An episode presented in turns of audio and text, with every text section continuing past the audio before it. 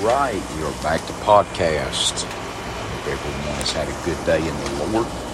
Learned some things from the scriptures, and the Lord has been so good to us.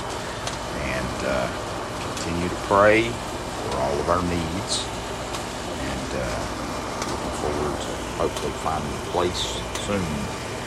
Um, we're looking strong in, in that Landis uh, area, but uh, just praying God open up the right door. Um, it's, it's something we need, and uh, God said that He would supply all of our needs according to His riches and glory. And so we, we appreciate each of you praying and asking that God uh, take care of, of the needs. Um, I appreciate each of you, uh, looking forward to podcast. We'll do podcast tonight and Sunday or and Wednesday.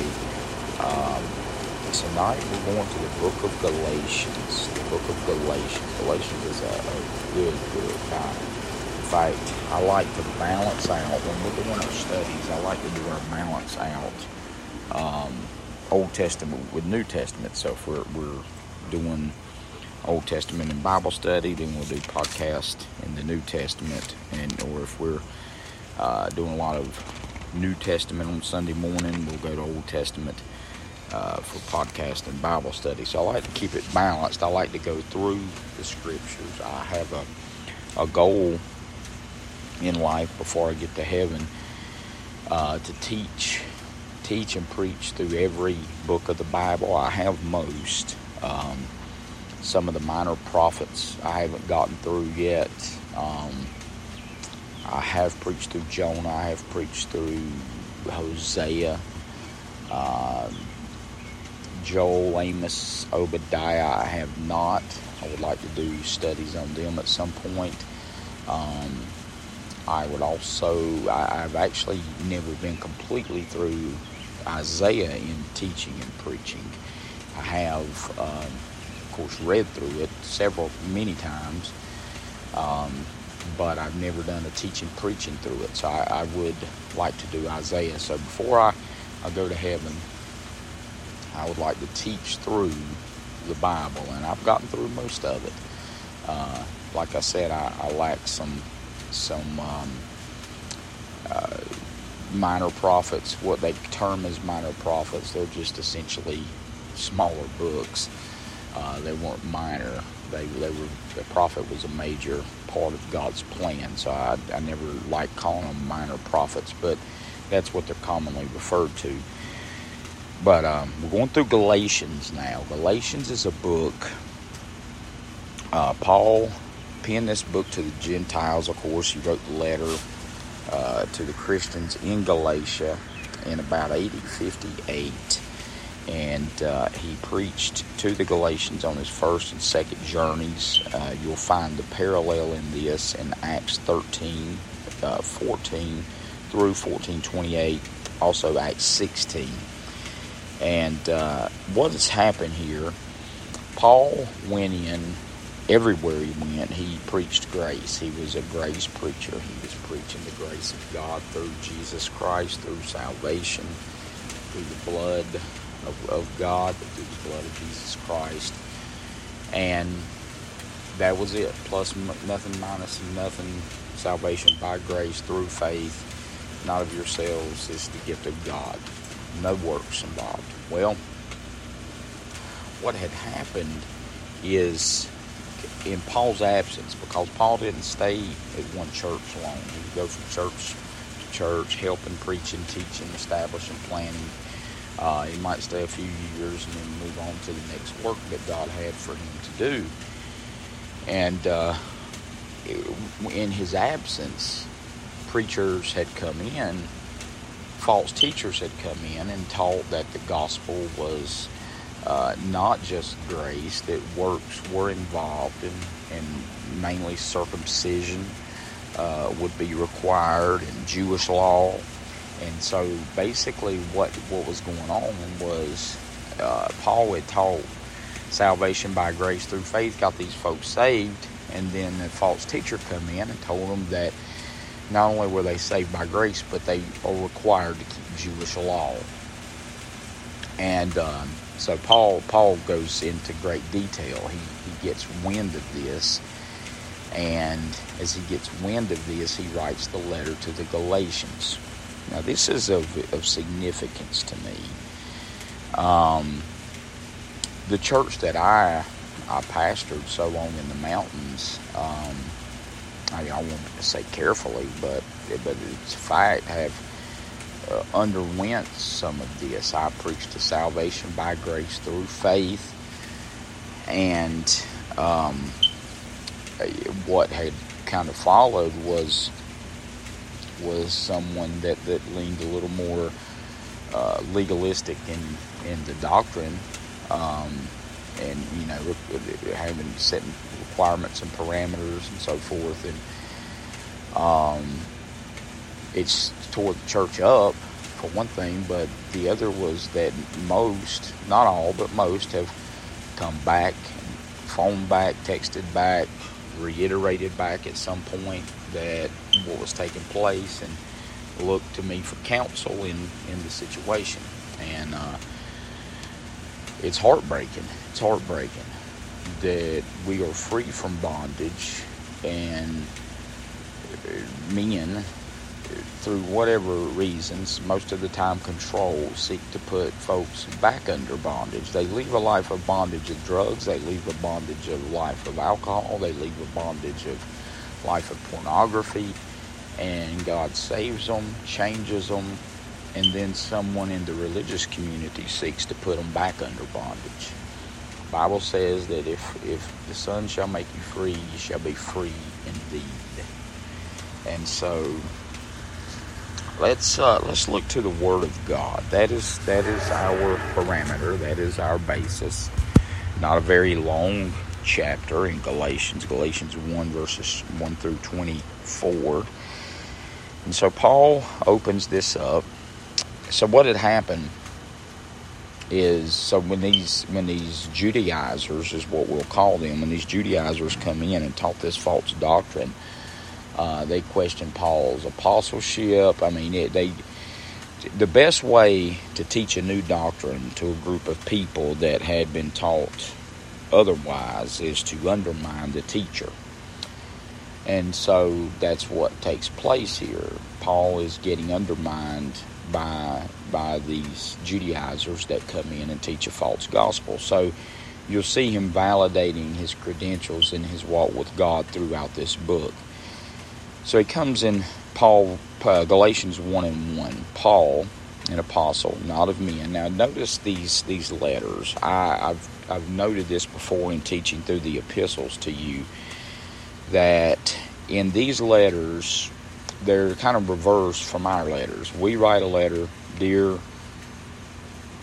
dear Kevin, whomever, whomever we're writing to, dear Sadie and we, we write these letters and when we write these letters we address the person we're, we're speaking to first and then at the end we sign our names as, as the you know the, the writer and the sender of the letter these letters were different paul would uh, start his letter with with identifying whom he is so he establishes here paul an apostle, not of men, neither by man. I like that. He is not an apostle of men. He wasn't called of men. He is an apostle of Jesus Christ. Paul, an apostle, not of men, neither by man. So that says man didn't call me, and man did not call me. God called me. But by Jesus Christ and God the Father who raised him from the dead and all the brethren which are with me unto the churches of Galatia. Grace be to you and peace from God the Father from our Lord Jesus Christ. So he immediately begins to get into the issue at hand. He identifies grace immediately. Grace be unto you. And peace from God the Father and from our Lord Jesus Christ, who gave himself for our sins that he might deliver us from this present evil world according to the will of God and our Father, to whom be glory forever and ever. Amen. So he gave himself for our sins that he might deliver us from this present evil world. Then we go to verse 6. I marvel. Now he now here's the reason for the letter. He gives us the greetings in verses 1 through 5, but then he gives us the reason for the letter to the Galatians here at first. Now, in in uh, Galatians 1 1, Paul says he's emphasizing this fact that he's not of men because the false teachers had tried to discredit him.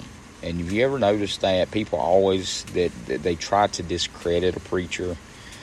So they were saying that he was not a, pro, a, a, proper apostle since he had become one long after the Lord's ascension, just like in Corinthians. Um, but he says here, I marvel. In other words, he, he's almost shocked. I marvel that you are so soon removed from him that called you into the grace of Christ unto another gospel. This is literally Paul saying they're preaching another gospel. Not the gospel, not the correct gospel, not the right gospel. They are preaching another gospel, which is not another, but there be some that trouble you and would pervert the gospel of Christ. So then he then he, he doesn't backtrack. He just kind kind of goes a little bit deeper into what he's saying. He said essentially it's not another gospel. It's not the gospel at all. They're perverting the gospel of Christ. Now watch this, verse eight. I, I, I, and I remember distinctly telling this to the church in in the mountains at Emmanuel. I've had, and I've even had them, some of them remind me of this. I remember, I, I did. I, I, planned on dying from there. I planned on going to heaven from there, the rapture, being raptured, and uh, no, no idea that you know what would befall me in the several years or what have you. But I remember telling them, should anything ever happen and I not be here, don't let someone come in and, and teach a false gospel. And I want you to look with me in verse 8. This is what he says.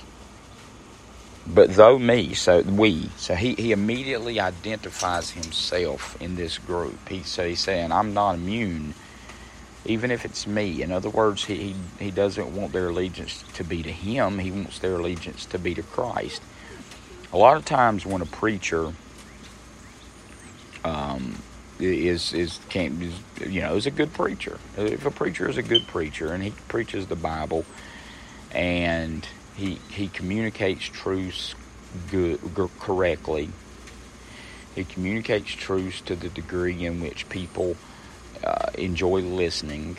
If he does, there will be folks that like to hear him preach and and then there'll be folks that, that he, he just can't stay. They can't stand him. They can't stand him because he's preaching the truth, and we'll address that in Galatians. Those that can't stand him will always accuse those that appreciate his ministry as following a man. Some of you probably were accused of following a man. Okay? And we're going to, I'm, I'm talking about this. We're teaching this, addressing this. So let's talk about that.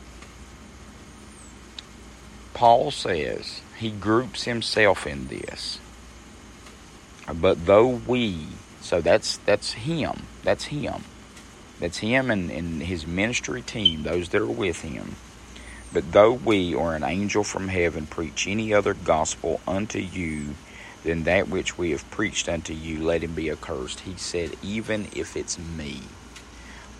Paul is not wanting them to follow him as much as he's wanting them to follow the, the, the Christ, the gospel of Christ, the Word of God that he has taught them in the manner in which he has taught them. And he's saying, if if I err, if I preach something else, don't follow me. Follow what I've taught you. Follow the Christ that I've taught you. Now, concerning anybody that would lay claim to our church or those of you that make up our church in following a man, i.e., me, my response to that is this you're not. You're following a gospel that that man is preaching. You're following a message that that man is preaching. And should I ever err from the message, should I ever stray from the message, let me be accursed and you find someone that can preach and, or is preaching the correct message. That that's plain. That's what any gospel preacher desires. We don't want a following.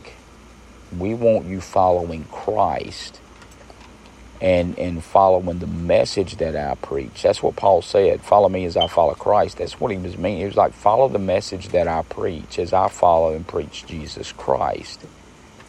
And so, to anyone that would lay that silly, foolish, jealous claim of following a man, there's your answer.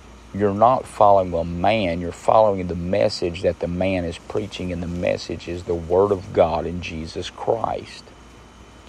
And Paul is saying if we or any other creature preach any other gospel than that which has been delivered unto you, let them be accursed. That includes me. That includes me. So remember that. Verse 9. As we said before, so say I now again, if any man preach any other gospel unto you that which ye have received, let him be accursed. So Paul repeats the statement. Verse 10 For do it now, do I now persuade men or God, or do I seek to please men? For if I yet please men, I should not be the servant of Christ. Now, therein is the heart of a preacher a real God called preacher. A God called preacher is not out to please men. His message is not to please men. His decisions are not to please men. And the minute that he seeks to please men, he is not the servant of Christ. Now, that's just how it is. I, I that, let's, we can talk about that too. I, I know. I remember one of the questions uh, that I got posed, I guess, at the, at the pulpit committee or, or something. Maybe I don't know. It might have been with the deacons. There's so many committees uh, at Franklin Heights. Was no, it was this. It was the the it, it was asked. It said that, um, no, you know, no one here, every everyone here says and believes you're probably one of the best Bible teachers they've ever heard.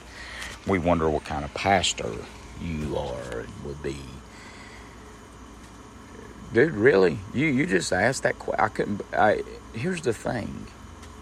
What that means is you can teach and you can preach, but will you do what we want you to do all the time? That's what that's what that question means. It's very it's a very veiled way of asking it, but that's what that means. I got news for you folks when you look at the Word of God and it's called a pastor, the sheep weren't leading the pastor. They're not to lead the pastor. And this whole this whole, you know, good preacher is he a good pastor stuff. The fact of the matter is that means that is a veiled way of saying, will you do what we want you to do and when we want you to do it? Well, I want you to understand that if if a man's called of God, this is not just me, this is any man called of God. He is a servant of Christ. Servant of Christ. A lot of people want to say he's a servant of the people. You will serve people through serving Christ, but you're a servant of Christ. You're not a servant of the people. And that's what Paul's saying here. For do I now persuade men or God, or do I seek to please men? For if I yet pleased men, I should not be the servant of who? Christ.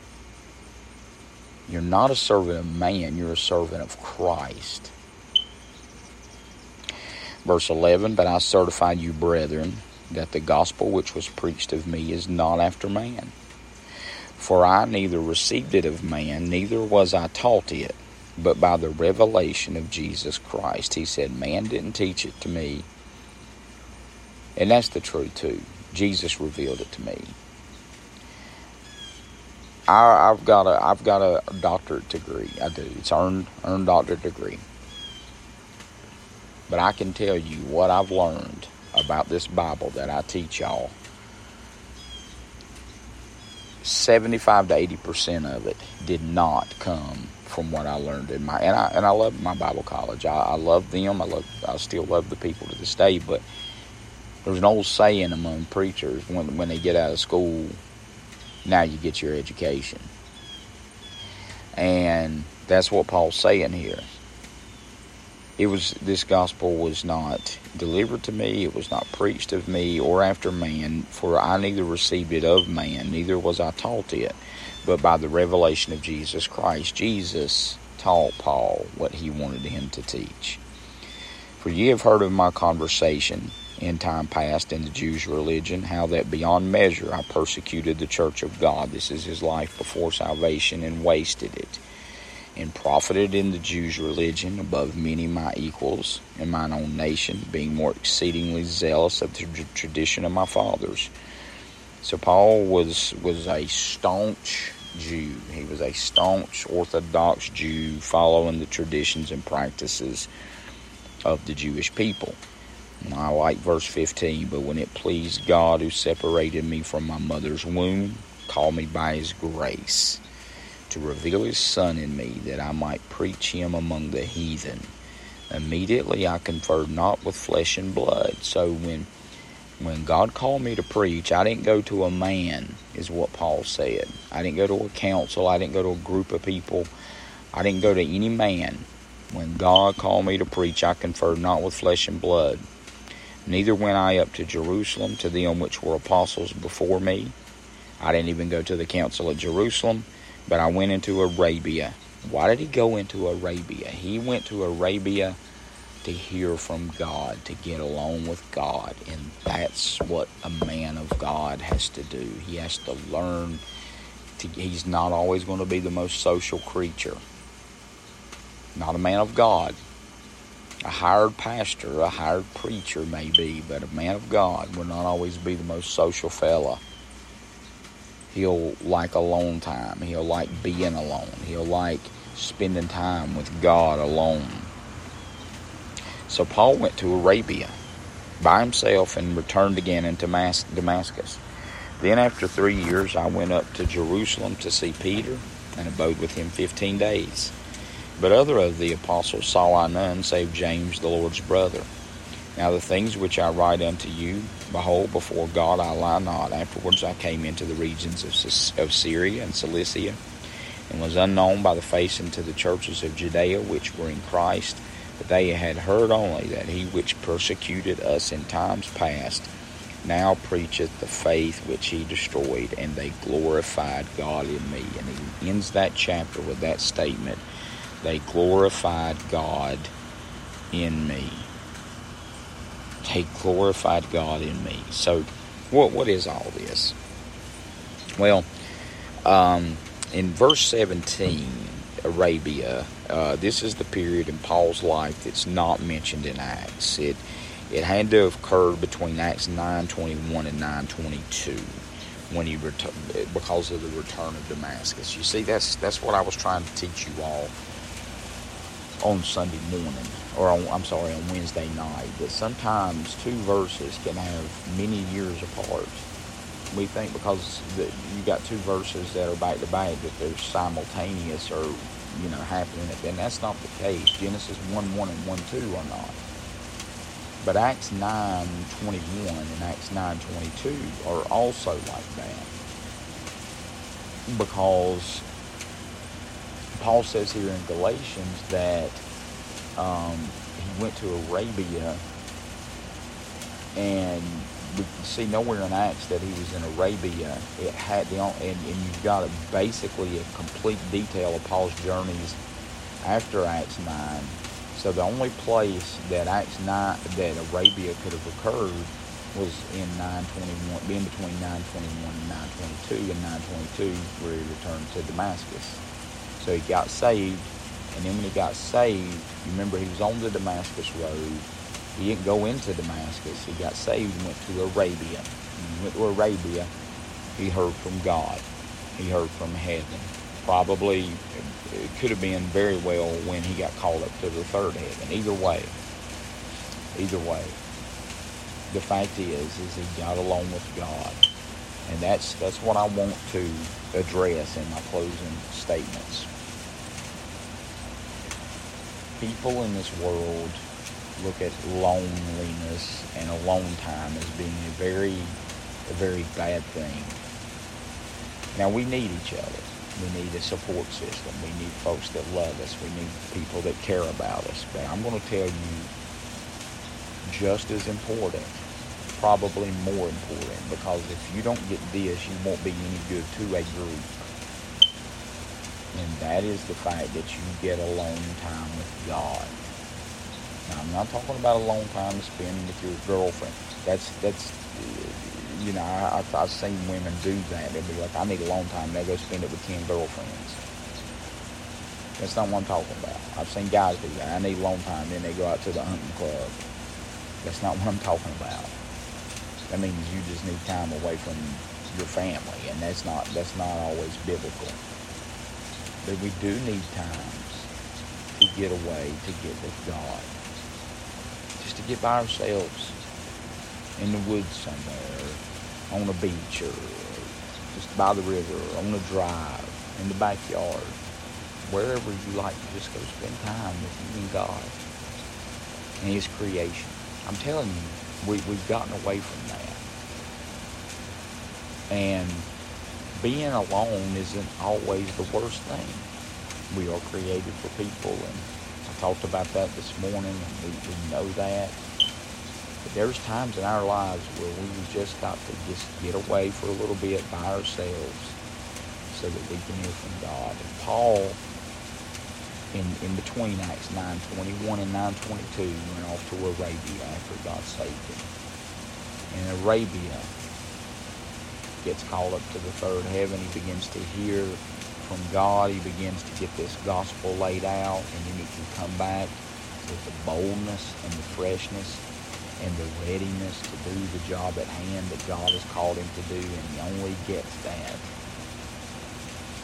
through speaking and hearing from God in Arabia. So no one likes to be alone all the time. We need people. We're social people. But when you are, don't look at it as a curse. Don't look at it as a as a punishment. Don't look at it as something bad. Take advantage of that and hear from God, fellowship with God, and let God speak to you and you speak to Him. Spend time in, in your Lord when you get those times by yourself. So that's what Paul did. Paul, and when you come out, you can have a freshness, you can have a boldness, you can have a zeal, you can have a readiness of mind to do the work of God. This has been Galatians chapter 1. Galatians is going to be good. So I want you all to listen to these. And uh, we're going into Galatians chapter 2 on Wednesday night. And then next Wednesday night, we'll be back in in person Bible study. Good night. God bless. I love you all.